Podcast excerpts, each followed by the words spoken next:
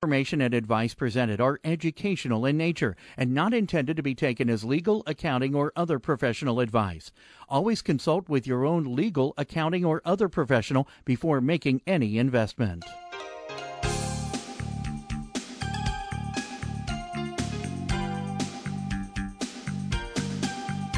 Welcome to Real Life Real Estate Investing, a show to help you gain financial freedom by investing in real estate. Brought to you by the Real Estate Investors Association of Cincinnati and the Ohio Real Estate Investors Association. You're listening to Real Life Real Estate Investing on 89.3 FM WMKV. And now your host, Vena Jones Cox. Good afternoon. I am Vena Jones Cox, and this is Real Life Real Estate Investing, your nation's public radio source for all the latest real estate investing news, tips, techniques, advice, you know, the whole nine yards. And of course, here on Real Life Real Estate, we're very big on the idea of real estate education. And it is. Uh, to that end that we always talk about the upcoming Cincinnati REIA meetings. Now, I know we have listeners from all over the United States, and some of you all are going, geez, Cincinnati REIA, I'm hearing too much about Cincinnati REIA. I don't live in Cincinnati. Well, find your local Real Estate Investors Association by going to nationalreia.com. That's national, R-E-I-A.com. Cincinnati REIA happens to be the coolest real estate association in the entire world, but I'm sure there's one slightly less cool, but just as educationally valuable right in your backyard. This week's meeting of the Real Estate Investors Association of Greater Cincinnati, the early meeting is What's Bugging You? It's about roaches, termites, and the ever scary bed bugs and how to avoid them in your rental properties and get rid of them if you have them. At the 7:30 main meeting, the topic is other other people's money. Uh, Alyssa Miller will be talking about how to buy properties without banks using OPM strategies. You can get more information about those meetings at cincinnatireia.com. You can always attend a meeting uh, your first meeting as a guest. You can also get information at 859 292 7342. Our topic today is contracts. Ooh, exciting, right? Contracts. I think though that you're going to find that there's a lot that you might not know about contracts, and uh, since we use them every single solitary day as real estate investors, it's kind of an important topic. I have with me today James Flax, a Cincinnati area attorney specializing in real working with real estate investors and their contracts and entities. You can call in with your contract questions at 877-772-9658 anytime during the program today, or you can send us an email by going to askvena.com, filling in the response form. And this week in particular, please let us know from where you are writing because James is a licensed attorney in the state of Ohio. Ohio. And if your question is very specific to some other state, uh, he may have to defer from answering that. So, having said that, uh, joining us by phone is James Flax. James, welcome to Real Life Real Estate. Thank you, Vena. Uh, glad to have you with us. Um, I know that this is uh, one of your favorite topics to rail about uh, to real estate investors because, uh, again, every single solitary day we use contracts. And yet, uh, it seems like a lot of people don't quite know what they're doing along the lines of work of, of using those contracts. So uh, let's start just by talking. And I know there's a bunch of different types of contracts and purposes of them, but let's start uh, just with a a quick summary of what it is that we need to know about contracts in general. Well, I think one of the problems that I see investors have is that investors don't really understand the relationship between the contract and the deal or whatever transaction the contract is meant to memorialize. Uh, the, the thing that investors kind of miss often is that the contract isn't really something separate. It's just it's this is the written form of the agreement you've reached, whatever that agreement is, whether it's an agreement to let someone live in a piece of property for a year for a certain amount of rent, or if it's a purchase contract, um, it, it is the agreement. That's the heart of the contract. and there's nothing in the contract that's not part of the agreement. Um, the way this this kind of disconnect seems to manifest a lot of times is investors trying to uh, sort of hammer a square peg into a round hole by using a form of contract they have for one transaction to do another just by adding some language in or changing a few words around. And that doesn't really work very well because, as I said, there's no part of the contract which isn't in your agreement. It may not have been intended to be in your agreement, but as soon as you sign the contract, you've put it in there. Mm-hmm. And I, this uh, plus difficulties in understanding, you know, when to and whether to use legalisms, uh, they can create a lot of uh, ambiguity, a lot of confusion in in your contract. You know, the the things to remember about a contract is there any contract that's drafted is written for two audiences. One, and that's you and your partner, whoever you're doing business with. It's its use to you is as a memory aid. You know, you have a contract that may not be completely carried out for several years. In you know, in the case of say a land contract or a long-term lease, or even certain kinds of purchase or option to purchase contracts. And while everybody may think they understand everything perfectly on day one when you sign it, six months, a year, 18 months down the road, something comes up. There may be some disagreement, and you have the contract there to refer back to. Mm-hmm. The other audience, and this is where clarity is really, really important, is in case things fall apart. You know, you need to be able to take this contract into a court and have the judge or the jury take a look at the contract, say, yeah, it says person X will do Y, and person X hasn't done Y, so they owe some money to the other side. That can be very important in you know almost any kind of contract. Mm-hmm.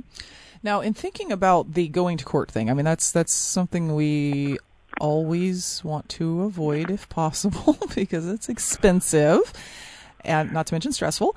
Uh, but when a when when one of these contracts goes to court, in other words, you know, I'm uh, we, yes, we've written it down, but now there's some disagreement as to whether it really says this or it really says this.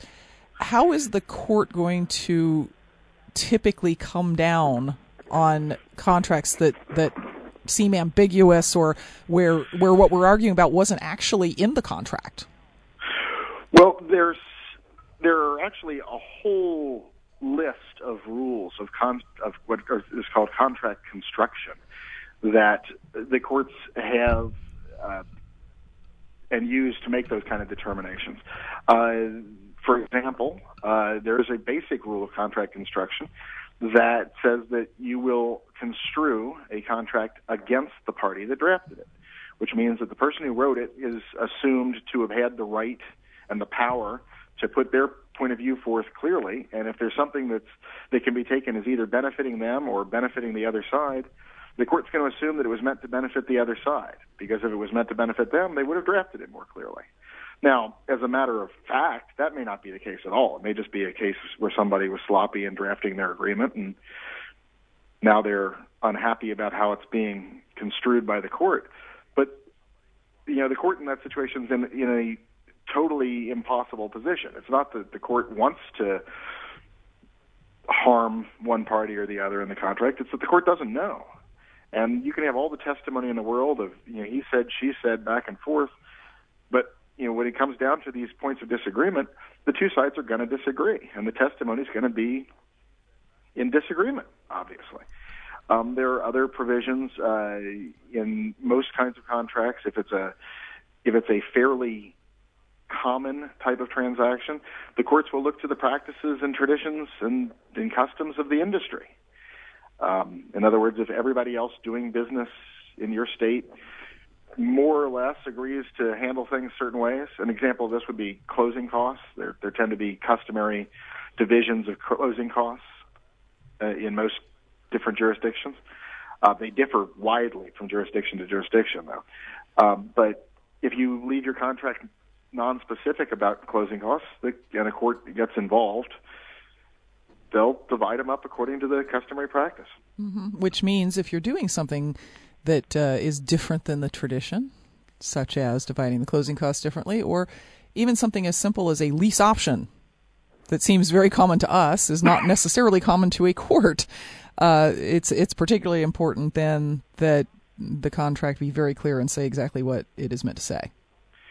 Absolutely. In fact, I would recommend at any time in any situation you make the contract as clear as you possibly can and if that means that you need to hire someone to to draft it for you it's often money well spent if it's something that you know is fairly standard there are things you can do to improve your clarity uh, an example of that uh, in purchase contracts we we tend to have a pile of printed purchase contracts that we take out with us when we go looking at properties.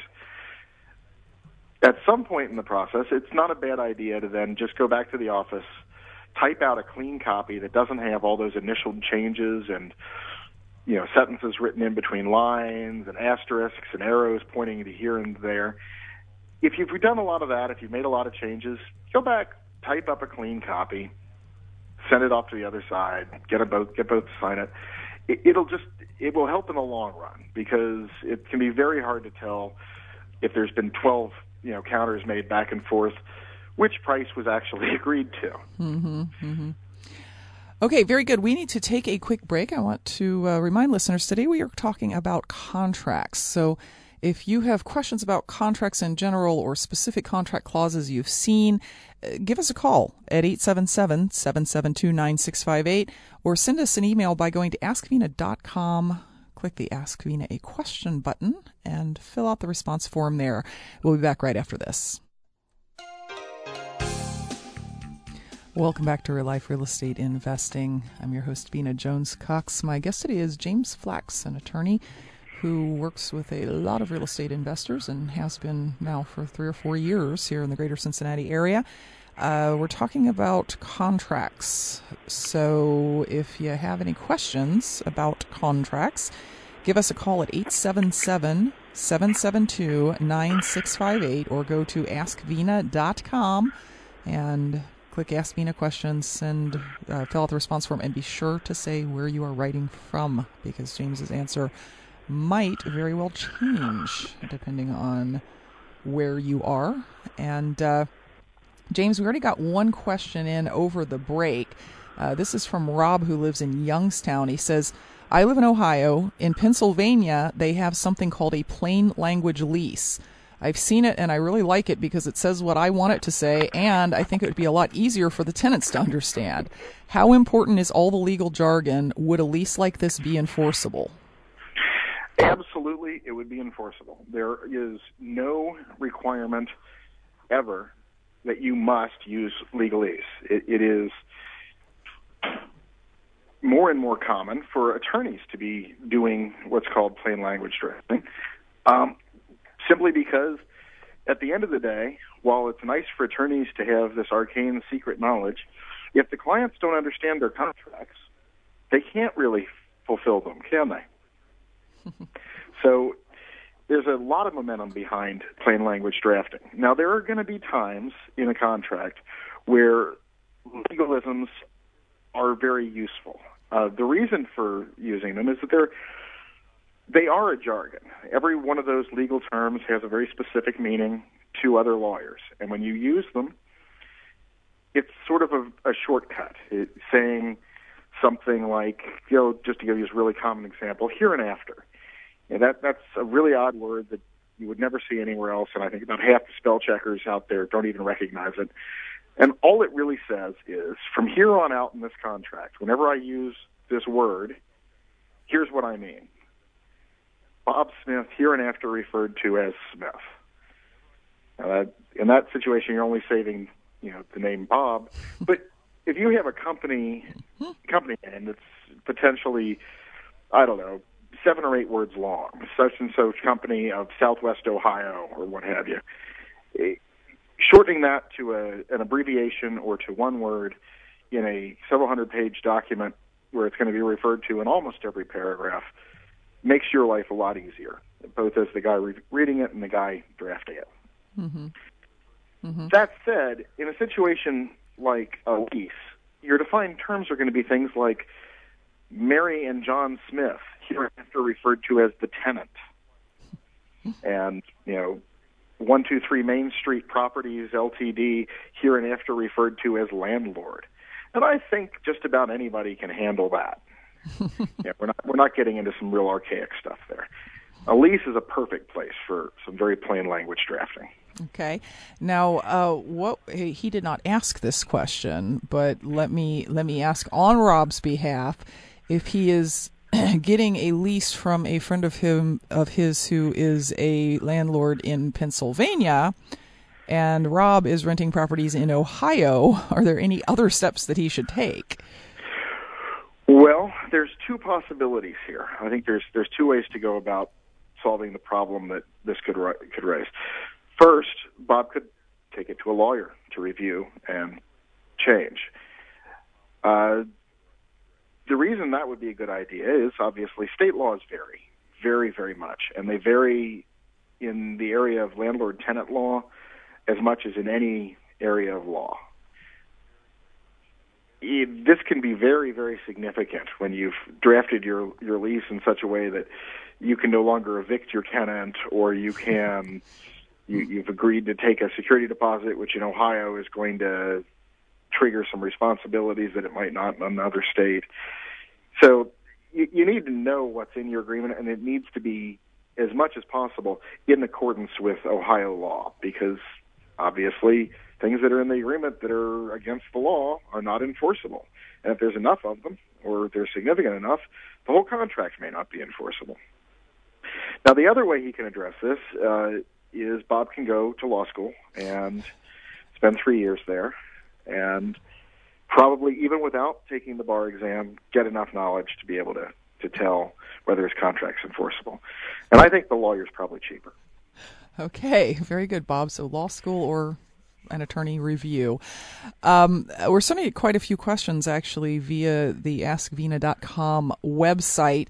Um, wow, this one may be this one may not be answerable in the way in which it is asked. Uh, this one is from Marion in Atlanta, and she says, "Can you please give me a short explanation of land trusts?" I've been told they provide asset protection and that they don't. I'm very confused. The person who said that they don't was right. The person who said that they do was wrong. Um, that's the short version. A, a land trust is a device for holding title to a piece of property in a name other than your name. What a what a trust is, to move away from a land trust, is a it's basically a contract between the person who sets it up, called the settlor, the trustee, who takes title to all the property in the trust and administers it according to the instructions the settlor gave him, and the beneficiary, the person for whose benefit the trustee is supposed to hold this property. Now, a land trust kind of collapses a lot of this. First of all, the settlor and beneficiary are often one and the same party. Second, the instructions that the trustee is given by the settlor in a land trust are do whatever the beneficiary tells you, no matter what. Do nothing on your own, do only what the beneficiary tells you. The whole point of this is to make something that would otherwise have to be titled to you or your company instead show up in the public record as so and so trustee. That some people will will claim that that provides asset protection because they that means that attorneys can't find you. That's not really true. They're they're going to be able to find you. There are a number of ways in which they can find you varying from jurisdiction to jurisdiction. Some of them are simply that you can track down where utility bills are being sent, and that's going to give you a real good idea if the utility bills are being sent to the same address as 123 Main Street LLC. It's a pretty good bet that 123 Main Street LLC is somehow involved or related to the ownership of the the property. What an what a land trust can do is make some otherwise difficult transactions simpler because it enables a transfer of ownership of real estate without a simultaneous recording of a of a transfer of title. Because your trustee can then become trustee for the new owner who comes in on the on the beneficial interest side. Um, don't really want to turn this whole thing into a, a land trust lesson, so I'll just leave it at that. And I think that's that's the basics of it. Okay, so so no on the asset protection issue. no on the asset protection issue. Let, let's stress that. Want to protect your assets, you need to set up some form of an entity, either a corporation, uh, limited partnership, LLC, something of that sort. Okay, very good. Um, and we haven't we have another question yet, uh, and you know, folks who want to ask questions of James can do what these folks are doing and send them uh, via the AskVena.com website. You have to log in there and then push a button that says, well, you don't push a button, you know, click a banner that says Ask Vena a question, and then there's a place where you can fill in the question, and then where you are writing from, and then uh, we will get it here uh, via email, just like uh, we are all of these other ones. Uh, okay, so this one is from Mike in Chicago. He says, I wrote a purchase contract with a seller who was an executor of a property. The property is full of stuff, and the, co- the purchase contract said that the property would be in broom clean condition at the time of the closing. The closing was supposed to happen three days ago, but the property is not cleaned. It's going to cost me approximately $2,500 to haul all of this stuff out of here. Is there anything that I can do? Well, you haven't closed yet, according to the question. Um, you could walk away and insist on getting your earnest money back, which I think you would be entitled to most likely. It sounds like they're they're in breach of the contract. A condition of closing was that they would have it in broom clean condition. Uh, or you can could potentially sue them for the damages, the cost of getting it into broom clean condition because they promised to provide it in that condition. Or, and this is probably the most reasonable, you could call them up and say, I will either close it in broom clean condition by so and so date, or I'll close it for $2,500 less and I'll take care of dealing with the, the garbage and see what they say. And that and that brings up an interesting uh, um, thing that happens in contracts, which is requirements with no teeth in them. To, to say to say. Uh, I guess it's really not that, that, that this particular thing didn't have any teeth in it because, as you said, Mike doesn't have to close. Right. They they said he said I'll you know I'll, the property will be in blue broom clean condition. It's not, but I'm betting you that Mike is sitting there thinking, but if I don't close, I'm going to lose my profit, which is hopefully significantly more than twenty five hundred dollars, which puts him in the weird position of having to decide whether to go forward with something that he didn't agree to and doesn't want to do, or potentially lose the whole deal. So how how that, how could he have done this in a way that it was either you know, broom clean condition or else something happens. Well, you could have drafted that clause as, like I said with the negotiation, you could have actually had the clause say, if the property is not in broom clean condition to the satisfaction of purchaser, the price will be reduced by X dollars. And then you could just go ahead and close with, you know, that reduction already in place. As far as forcing someone to do something, uh, you're you can't really do that. I, I know this is a big frustration of everyone, in, including the lawyers involved in dealing with contract disputes, is the whole notion that somebody has promised to do something, you you've gone forward with your side of the transaction on the assumption they're going to actually do it, and then they don't, and none of the remedies ever seem fully satisfactory because even if you can get damages, you're going to have to take them to court maybe you can collect court costs.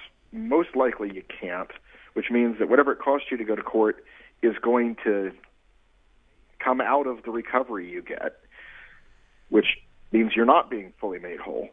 Or even if you do get a full recovery, it could be, you know, a, a year or more down the road when you actually get what you had wanted to have. And the whole thing could have been re- avoided by the other party actually just performing their their promises. But that's the unfortunate catch twenty two. You you have to in order to enforce something that someone is not doing their part on, you your recourse is to take them to court, and the courts move slowly. So obviously, most of the time, with little disputes, people either just give up or they settle for something less than what they really wanted in order to get the deal done. And I, I think that to some extent that no matter how well you draft your contracts, there's always the aspect that the other side has to actually perform that you're going to end up coming up against. Mm-hmm, mm-hmm. Okay, we need to take another break. When we come back, we will talk about the top mistakes that real estate investors make when using contracts. You can give us a call at 877 772 9658 or send us an email by going to askvena.com. Welcome back to Real Life Real Estate Investing. The topic today is contracts. I'm talking to James Flax, who is a, an attorney here in the Cincinnati area who deals with contracts and asset protection issues for real estate investors uh, all over the area here. So we're talking about sort of the sort of the basics of contracts and and uh, James's fairly lengthy experience now in uh, dealing with issues regarding contracts for real estate investors. So let's let's talk about some of the things, James, that you see popping up over and over and over with with the investors you deal with. Well, one of the recurring themes, and I, I don't want to sound like I'm just trying to, to drum up business for my fellow attorneys, but we do have there is a purpose to lawyers, and one of the basic parts of that purpose is to actually draft and review contracts. There are a lot of investors who are very penny wise and pound foolish and will enter into many thousand dollar transactions with a contract that they have drawn up themselves that may or may not in any way fit the requirements of their the law and their deal. An example of this um, and I was fortunate enough to be on the other side, the side of the tenant in this dispute, which is a rarity for me. I'm usually dealing with tenants for landlords, not landlords for tenants. But this landlord had entered into a land contract with a young woman who had the good fortune to be friends with a woman who works in my office. Uh, so I, as a favor, uh, took that case.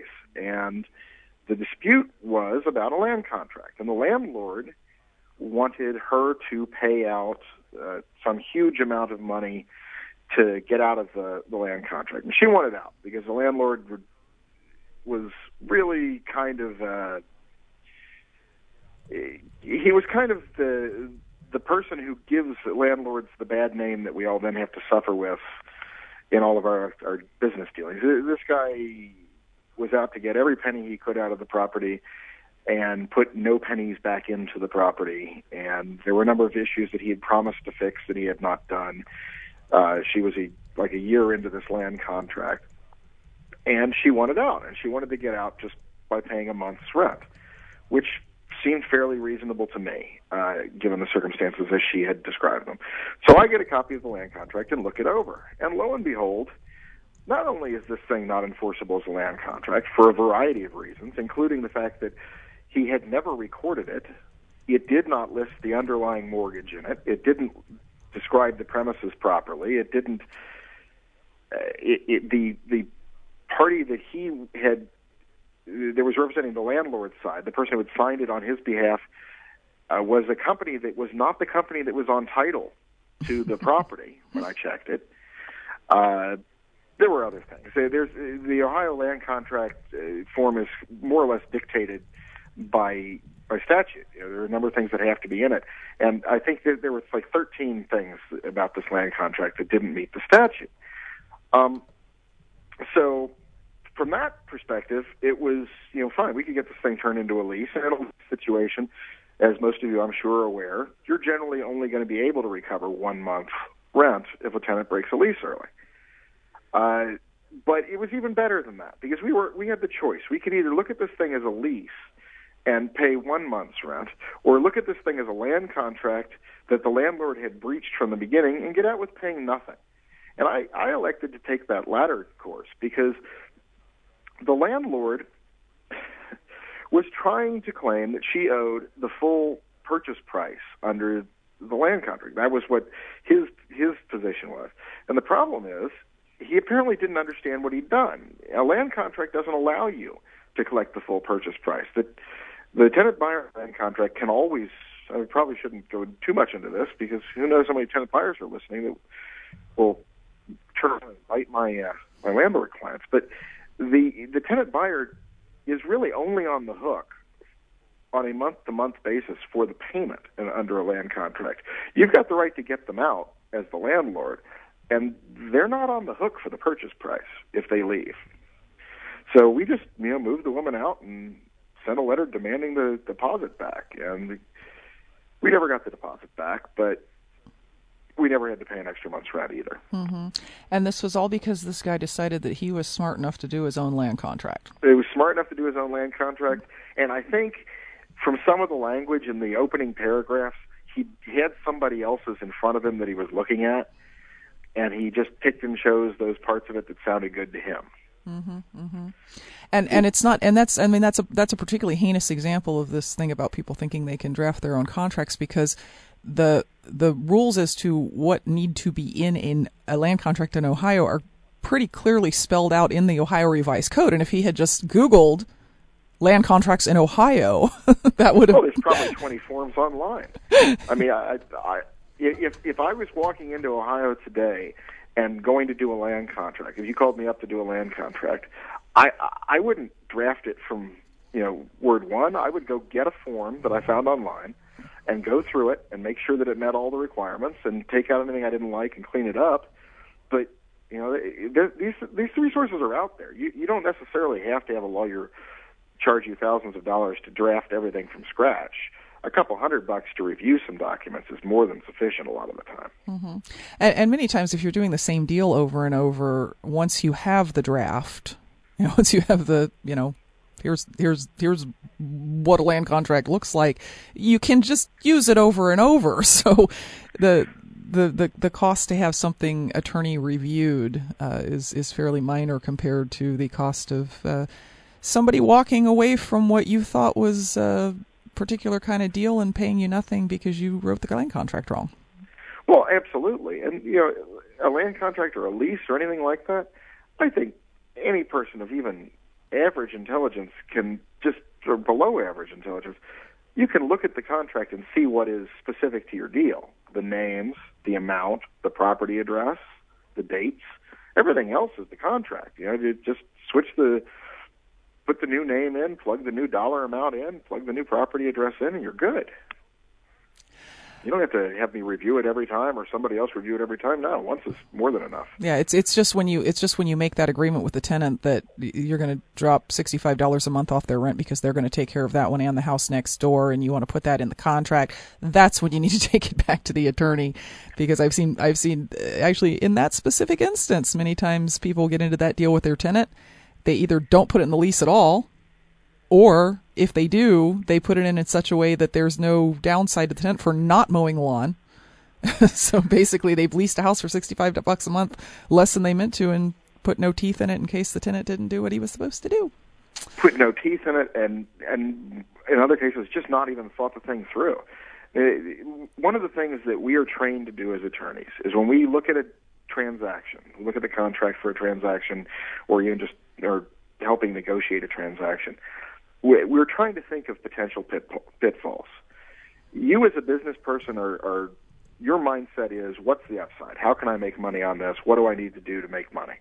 Our job is to come to you and say, well, yes, that's all wonderful, but if X, Y, or Z happens, here's what's going to happen to you, and how can we protect you against it?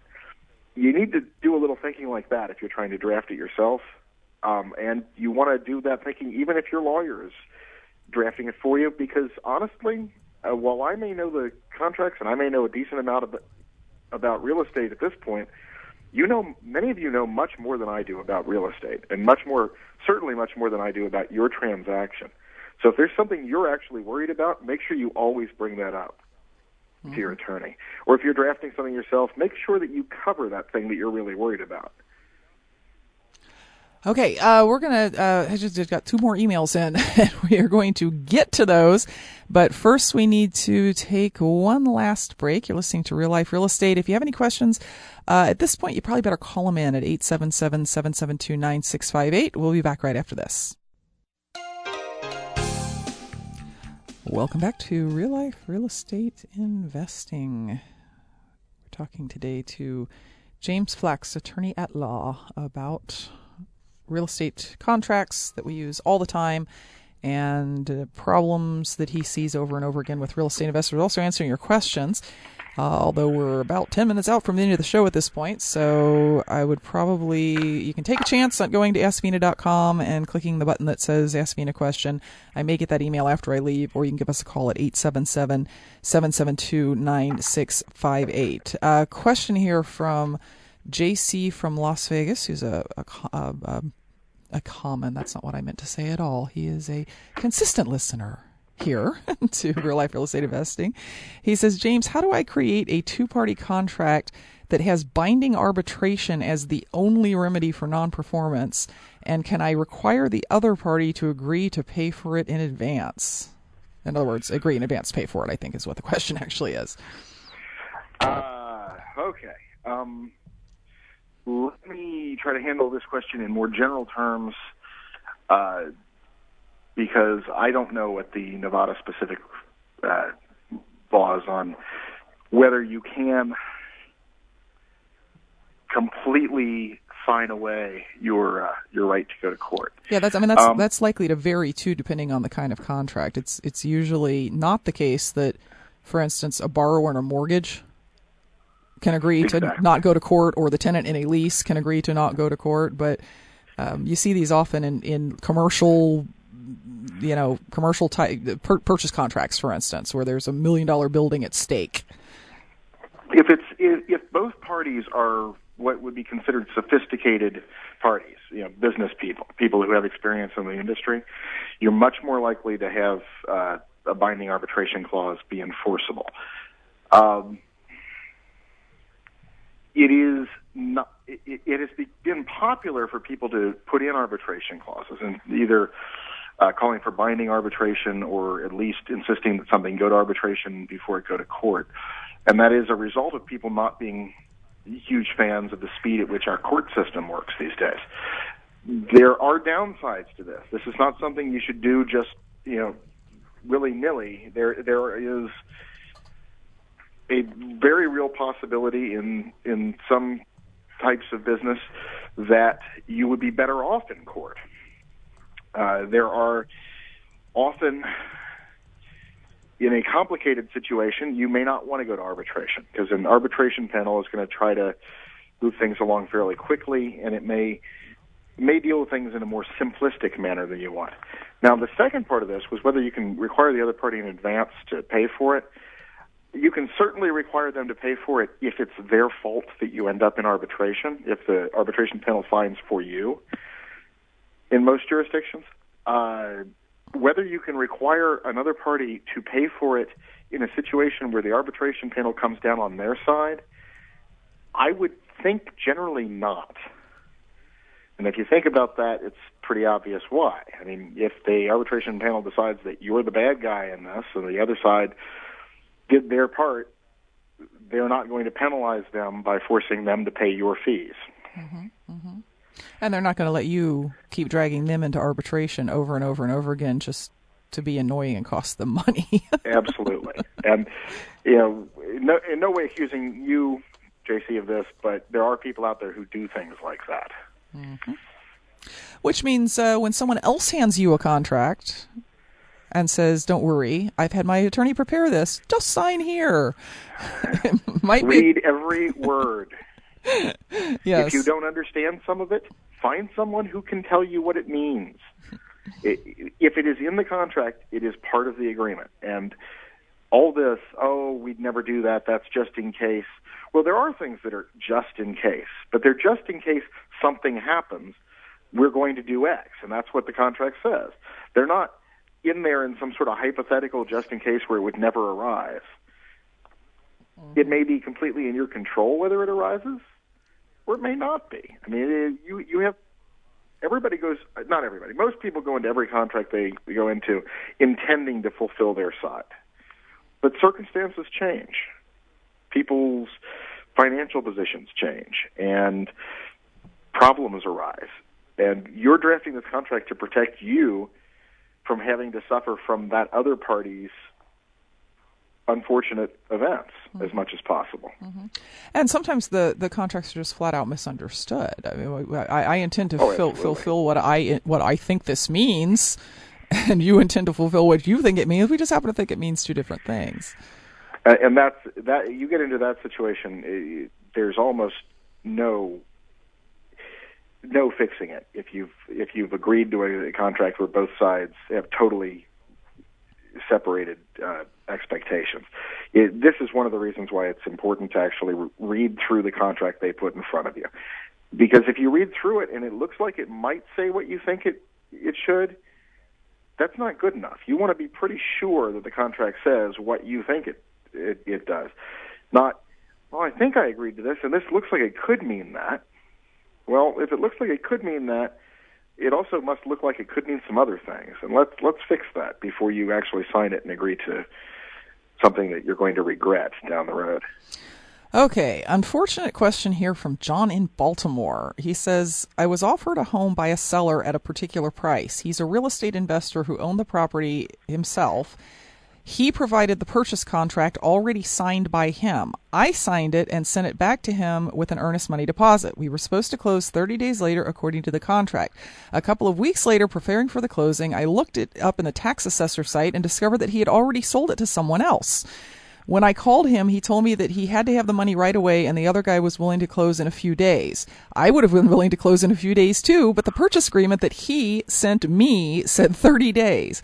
He did return my earnest money, but not until after I called him.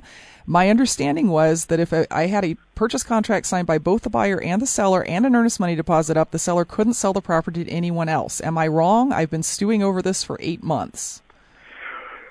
Okay, well, again, allowing for the poss- possibility of differences in the law, we're getting into one of those areas um, where I tend to frustrate investors. Um, on a moral level, you're absolutely right. On a legal level, you're probably absolutely right. On a practical level, somebody else now owns the property. You can't get it. Um, it, it is most likely the case that the laws of Maryland, as the laws of most states, uh, allow a bona fide third party purchaser for value. In other words, the the guy who bought this house from him who had no notice that you had a contract on the house, they, they're they're probably not going to take the house away from him and award it to you in a legal action. Uh, if you can prove that you've lost money because you didn't get to buy the house, you might very well have have a cause of action against the seller. The question is whether any of this is going to really be worth fighting out in the courts. And the answer to that one, unfortunately, is probably no. Mm-hmm. Because it's going to be very hypothetical, proving that you actually, what your actual losses were, and whether or not there was some possibility for you to cure those losses by using the money to buy a different property. And in that case, you'd have damages of whatever the the costs were to find the new property minus the your expected costs and in the first transaction and blah blah blah, a whole bunch of complicated stuff later. You've spent many thousands of dollars fighting a court case and you've recovered an amount that's very possibly less than the many thousands of dollars it cost you to fight the court case. Mm-hmm. So yes, John, he done you wrong. The problem yep. is there's not much maybe that is is good to do about it from a practical standpoint. So um, I think we are out of time for questions at this point. Mike's kind of given me the cut it off here pretty quickly signal. So, uh, James, I want to thank you for uh, j- joining us here today and sharing your wisdom about contracts. I certainly want to thank all of our listeners who sent in some great questions today, by the way. Really appreciate that. And we will be back next week with more information to put you on the path to financial independence through real estate investing. Until then, happy investing.